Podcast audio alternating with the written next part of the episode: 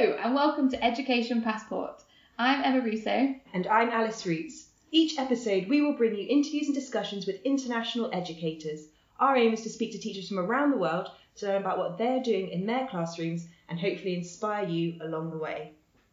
Kia ora, my name is Tracy Pyle. I um, live and teach in Auckland, New Zealand. I'm a mum to a nine year old boy, Hawaii, and a stepmom to two teenage boys, Keanu and Jaden. Been married for 10 years to my Samoan husband, Fidelis, and I look after my elderly dad. I've also played many years ago, touch rugby for New Zealand for about six years, and I got to travel to Singapore, London, Wales, Scotland.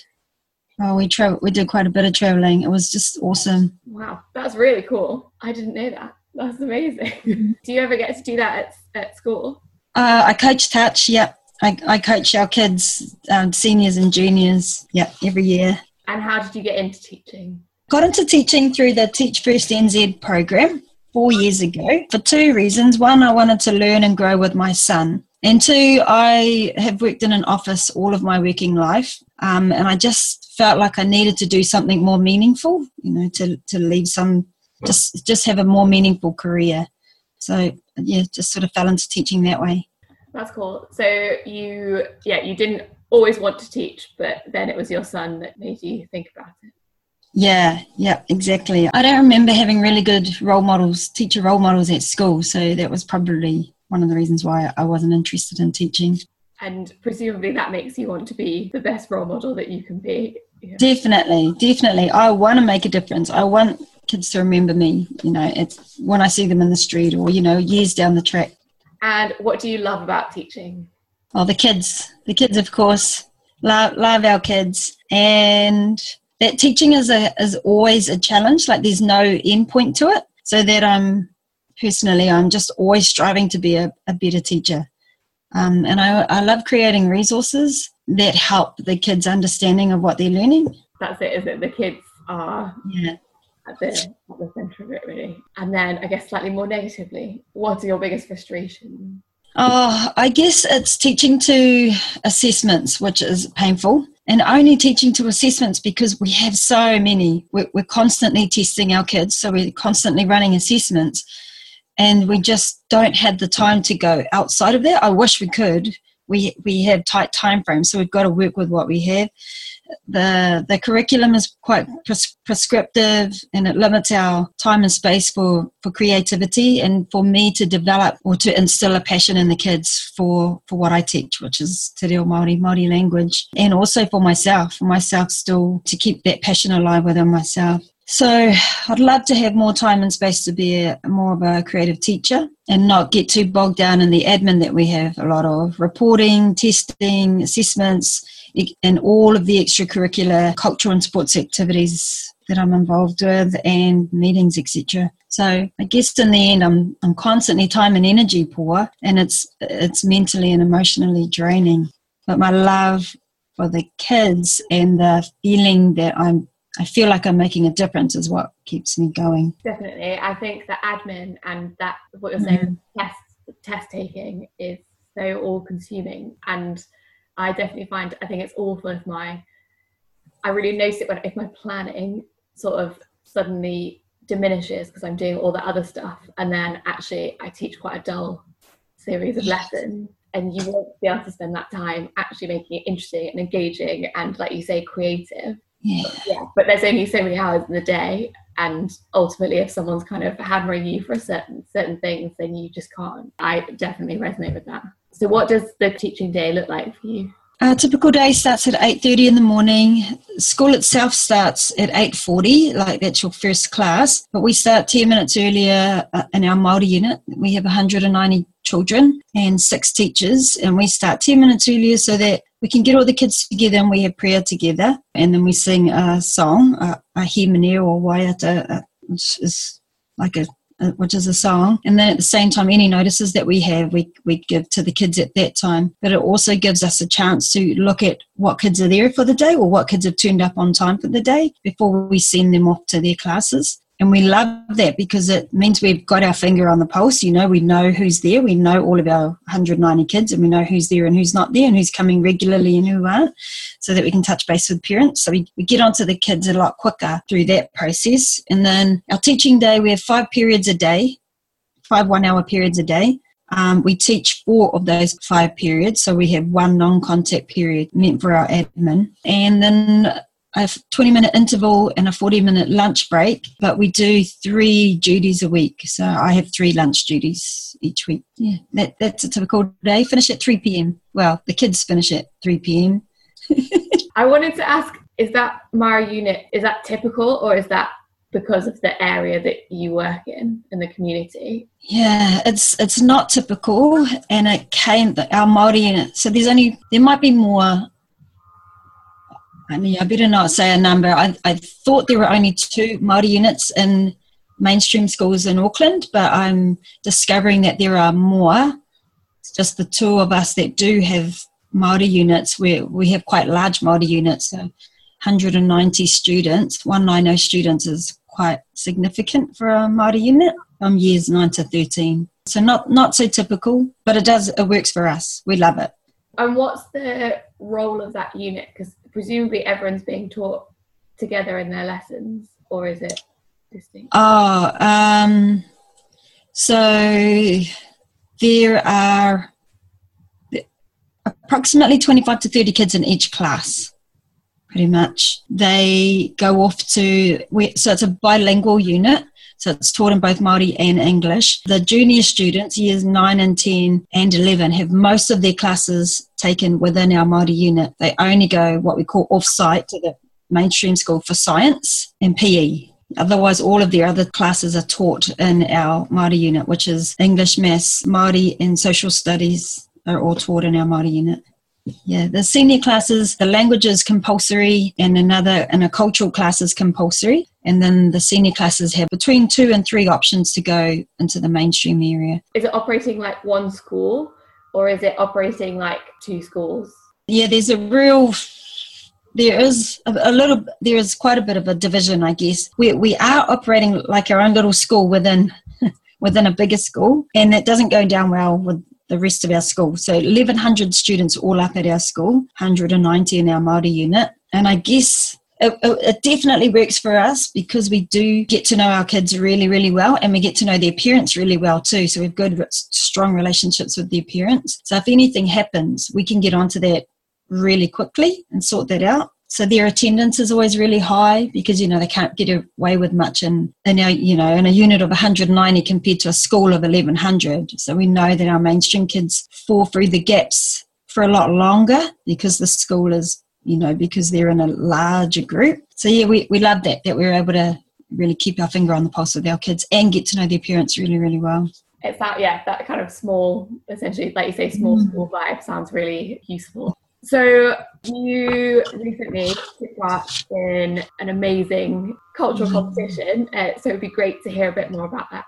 So yes, we've just completed our annual Auckland Regional Secondary School Kapahaka competition. It's the largest Māori and Pacific Island festival held in the world, and it is in its 43rd year. Um, it's held across four days and has six cultural stages and attracts around 90,000 people with 9,000 students within Auckland performing on the six stages. And about 60 schools are involved in that. This year, my Māori unit with our six staff, or consisting of our six staff, co hosted the Māori stage with the help of all of our students' parents. We also had 150 performers from our Māori unit entered into three divisions of the Māori stage.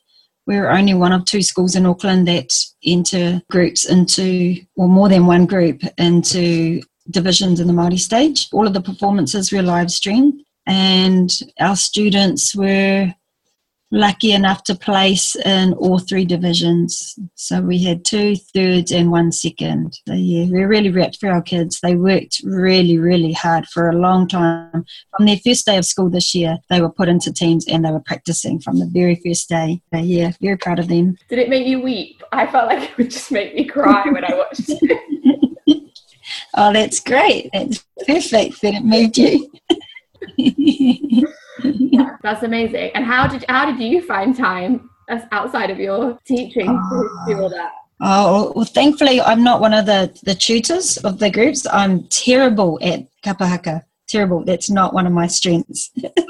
I have strengths in other areas like admin and other things, and organising all of the whānau, the families to come in and with the hosting. So I had I, I had to do other things. It, it was a crazy time. Like the the week before, probably two weeks before the competition, we, you know, we had a big meeting with parents. About 90 parents turned up. It was, it was really great and offered their support. Um, and then I was coordinating parents to come on different days in different areas. There was lots of work to be done. And so coordinating that, which was awesome in the sense that I got to know the year nine children's parents. And those parents gave up time, like they took leave from their jobs so that they could come and help us each day. So it was really, really nice of them so it was nice that the kids placed you know they were, they were able to secure a placing. So you know it sort of made it all worthwhile for everybody that everybody's hard work all paid off. So two weeks in leading into it the week of the festival of course was just very long long days. Um, and then the week after we weren't expecting it to be crazy, but it's it just worked out that way. It was just a really terrible week. So I think we're still a bit jaded from the whole the whole thing, the whole event. But it was all worth it, obviously. When you see the kids on the stage, regardless of whether they place or not, when you see them perform, it's just yeah, it just makes everything worthwhile. Definitely. And but yeah, maybe it'd be better timed just before a holiday. yeah. yeah. Yes. I'm just going to take a break from interviewing Tracy so that you can hear from three of her amazing students and their thoughts on taking part in Polyfest. Kia ora, could I please ask all of your names, age, and cultural background, please? Hi, my name's Richard Flevel. I am 17 and I am Māori. Kia ora, my name is Tasha White. I am 18 years of age and I am Māori and Pakeha. Kia ora, my name's Renee. I'm 17 and I'm Tongan and Māori. Awesome. And I'm just going to ask you all a couple of questions about um, ASB Polyfest, held every year in Auckland. Firstly, what do you love about Polyfest? I love when we can just express ourselves on the stage and have fun. Yeah. For me, it's making my family proud and seeing all the other schools from all over Auckland perform on that stage, on all stages? For me, it would have to be expressing my culture and eating the food because you get to taste the Chinese food and everything. yeah. Anything else about Polyfest? Um, we get to learn songs and we get to contribute those songs to our loved ones that pass away like our koro, horipona, that was the HID. What skills do you learn that may help you at Polyfest that may help you in the future? A very important one we learn is confidence um, because we use it a lot. We have to perform in front of hundreds of people on the day and when we train. Commitment, showing up to practices all the time, working hard for your spot that you're in, and it all paying off on the stage striving for the best because not only can you strive for the best, you can make yourself better by learning from your fail- failures and your mistakes, which makes you stronger in every single way. Yeah. Awesome. Thank you three very much. Uh, just one last thing. This podcast is going out to teachers around the world. Is there anything else that you'd like to say about school in New Zealand or anything at all? Or, School oh. New Zealand's the best. all the kaiako are like teachers. They help like every single student the best that they can to their ability. Yes, I agree because we get a lot of support from them. That's why we are striving for the best. That's awesome. Thank you all very much. Kia ora. Thank you. So you kind of suggested it a bit, but um, what makes your school unique? We have 1,100 students, and most of them are Māori and Pacific Island cultures. I think it's about 46% of our school are, Māori, and the 30 something percent are Pacific Island, are from our Pacific Islands. So that's That's almost 80% of the school are Māori and Pacific Island. The community that we live in is a low socioeconomic community. Part of our uniqueness is that is our Māori bilingual unit. Plus, there's also a Samoan language unit. We also have a services academy for students who are wanting to take a career path in the services, Army, Navy, or Air Force, and a health science academy as well. And then off site from the school, we have a teen parent unit.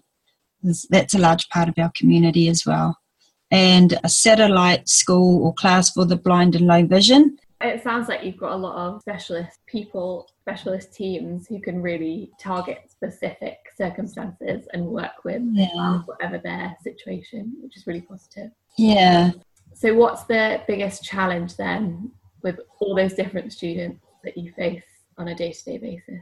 Personally, for, for me in my classroom, it's the um, undifferentiated teaching, is being able to cater to all ability levels in each of my classes. I, I have four classes. So I guess that's why I'm always striving to be a better teacher, is, you know, is being able to cater to all levels in every class.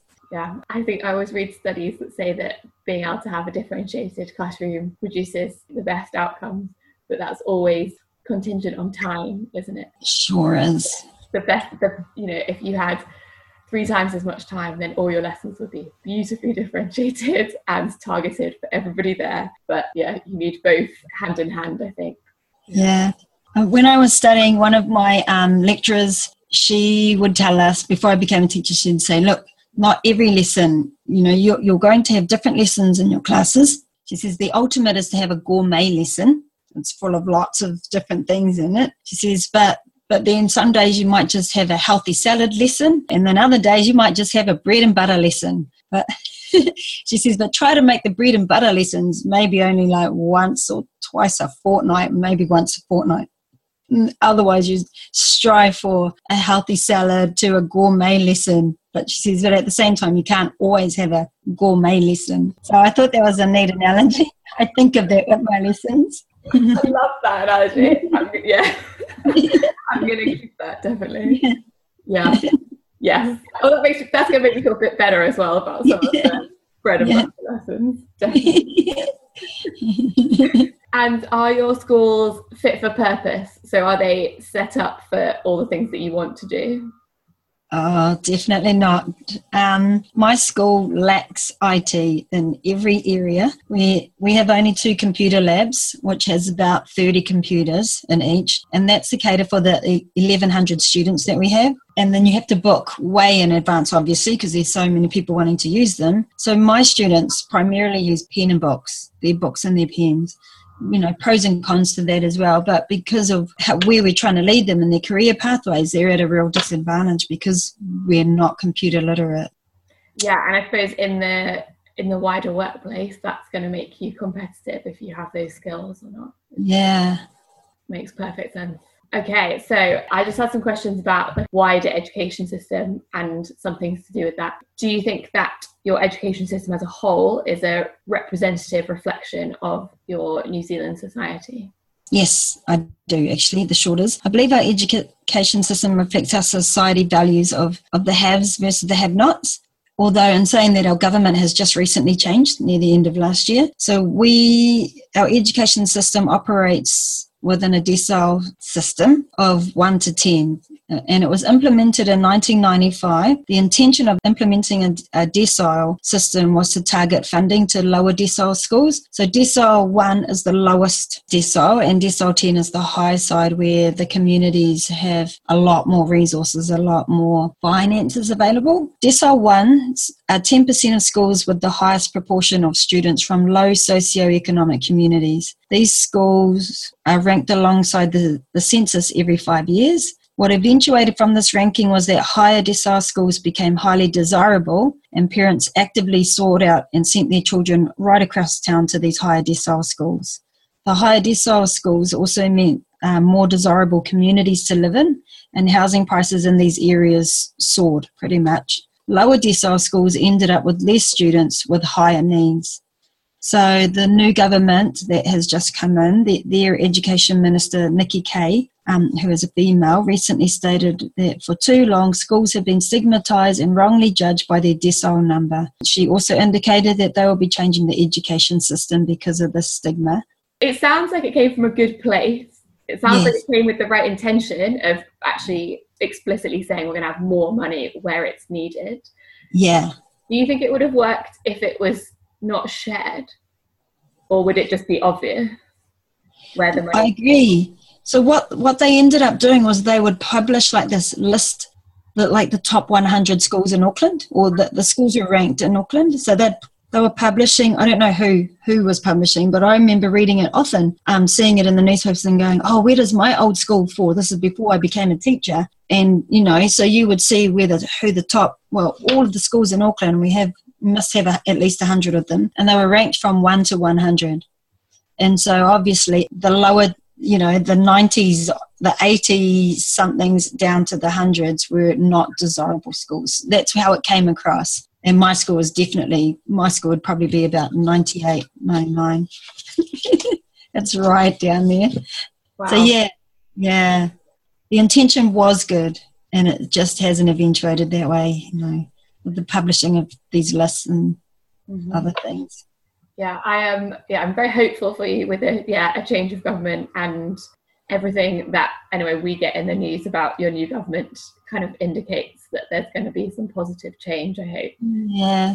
because the, yeah the right intention is like you say is, is clearly around i think because our schools most it's mostly through inspections but because those inspections get published and then there's a really prominent newspaper that mm. publishes like good schools rankings mm. and very similar thing with the housing if you look on any house website it tells you wh- whether there's good schools in the area like Yeah. and shares that information when you're looking at the property so like you say it has all these unintended consequences that are really evident Yeah, and detrimental to the, you know the low soci- socioeconomic communities, eh, which we have a lot of. Mm. yeah it just self-perpetuates then doesn't it that brings me on to my next question because i know that in the uk there's a huge attainment gap between the people of different socioeconomic backgrounds. And is that something that you see in the new zealand system Yeah, definitely. Um, in the 2015 PISA results, we New Zealand fared above the OECD average for Pākehā, which is New Zealand-born children, Pākehā and European and Asian students, and a relatively high proportion of Maori and Pacific Island students scored below the OECD average in all three subjects. So there's a wide gap between the top 10% and the bottom 10% than most other OECD countries. And as I mentioned before, like our school is made up of 70, almost 80% Māori and Pacific students. We are a decile one school and we see the difference every day in the classroom in terms of poverty, lack of food and clothing and overpopulated or transient housing. So kids not coming to school. And then when we, when we chase them up, we find out that they're actually homeless or they're um, living in their cars or um, they had been moving from family house, you know, like boarding with families, and then they've just sort of because were, the houses were overpopulated, was tense times and tense environment, and then next minute they moved out again. So we see a lot of that, and really hungry kids. I mean, kids are hungry anyway, but just kids who go whole day, you know, will go the whole day at school often with nothing, you know, with no food. So I've I've been feeding kids in my classroom since since my first year of school. I have toaster, kettle, they have cup of tea. They can have cup of tea and toast, and, and in the winter they can have cup of soup and noodles. And if they're really lucky, they'll have a Milo, like I'll have a Milo. And it just all stemmed from seeing and talking to kids that just had no food and would be training all day with kapahaka, and they they'd be late you know, they'd start early morning, they'd train right through intervals, lunch breaks, after school, and they just would be training or nothing at all. So, yeah, been feeding them for the past four years, pretty much. I don't see it stopping at all because there's just such a high need. Yeah, there has been a big movement here. There's been a lot of places that provide breakfast clubs, particularly because, like you say, then you're starting off your day and you've got the energy to do all those things that are required of you. And um, so, how is being a teacher viewed in New Zealand society? I guess there's a view that teaching is a low status profession. and teachers themselves feel overworked, underpaid. And um, I just read an article recently that said that um, teachers only tend to stay in the job for five years um, and then they burn out and they go and look for something else. And it's true. It's, it's true. Like at the end of last year, we lost, oh, probably about 20 teachers from our school, between 18 and 20 teachers all left at the end of last year. Uh, a few went on to other teaching jobs or they moved out of town because Auckland is quite is an expensive city to live in. So, you know, it's quite attractive to teach in a smaller community where the housing where everything is cheaper and you could possibly save to afford to buy a house in a region.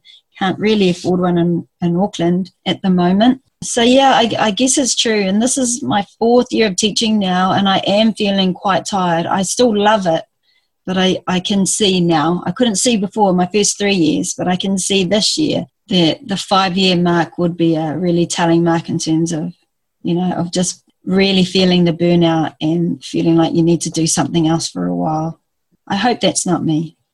yeah, it's so it's so interesting. I feel like, and this is obviously probably because of intertwined history, but the the system and its effects are so similar here. There is a huge shortage of teachers both being recruited but mm. particularly being retained and mm. there's very mm. little focus on how the system is trying to retain t- teachers and i really think that if you keep teachers healthy and happy your system will just flourish because if you keep people that know the children in their jobs that they're quite content with then like good things will happen yeah i agree I agree. Like, I, I don't go up to our main staff room often because we're at, right at the bottom of the school. So we just like, you know, have our tea breaks in our own area. Um, but when I do go up to our main staff room, gosh, there's so many unhappy teachers. And I just think that our senior management who are in that staff room every day should really take notice of that and start